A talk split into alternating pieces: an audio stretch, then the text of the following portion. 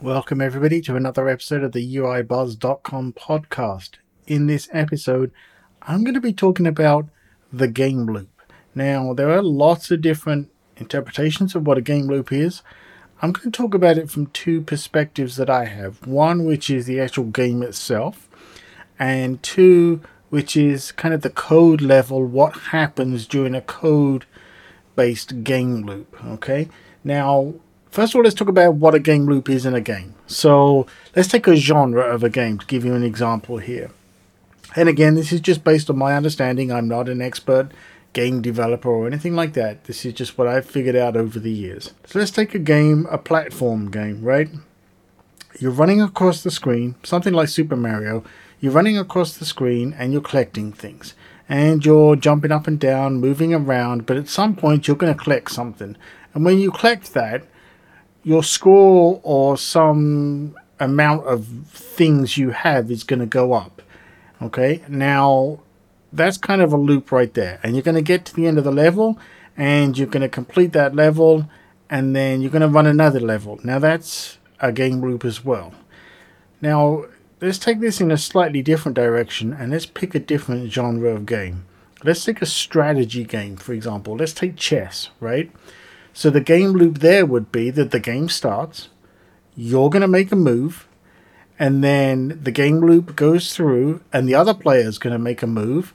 It's all going to get evaluated, and then that's the end of the game loop, and it starts over and over again. So that's a couple of examples of very basic game loops. Okay, there's a series of things that happen over and over again. It's either going to be like a score going up, score going down, life going up and down, killing things and they regenerate. All of those kind of things that you see, those are game loops, okay? Let's talk about it from a different perspective now. Let's talk about it from a coding perspective, you know, kind of that actual development. This is where things can get very interesting very fast. A game loop in code is something you really do need to focus on because it directly affects the performance of that game. If you have so many things going on every time this game loop starts over, it could really start to drag down the performance of the game. So, a couple of examples there would be that you are updating parts of the user interface that rarely change, yet you're doing it at the end of every game loop. Now, that game loop could be, you know, every frame. So, we could be talking 30 or 60 times a second, 120 times a second, whatever that may be and that's going to happen every time. There's a huge downside there, right? Let's take, for example, the player's name. That player's name is not going to change every time that loop goes through and completes. So you're going to be updating the UI for the user's name, uh, let's say 60 times a second, for no reason. And that's going to consume CPU cycles, memory, screen refresh, and if it's on mobile, you're going to consume unnecessary battery and all of those kind of things.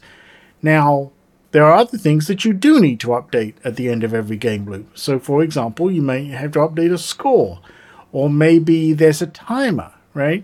And those are things that you do want to update. So, you need to focus on making sure that that happens. And that's why this game loop idea is so important. You really need to figure out what do I need to have happen every time this loop completes and what is in that loop, what needs to be in that loop, and more importantly, maybe what doesn't need to be in that loop and I can leave it alone. So let's take our examples.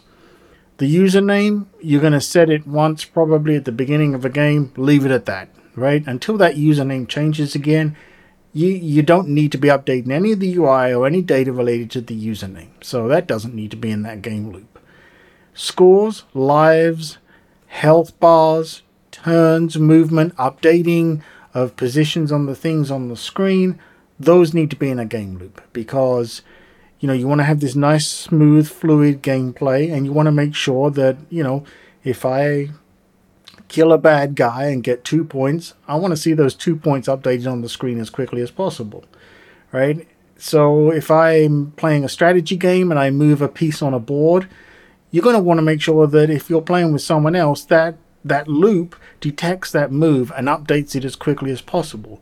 So that's where you need to sit down and really figure out what goes in my game loop, why does it matter, and what's the most efficient way to do it because you could reach a situation where you have so many things going on that need to happen that it's hurting performance. And that's when it also comes down to how can I make the game loop as efficient as possible.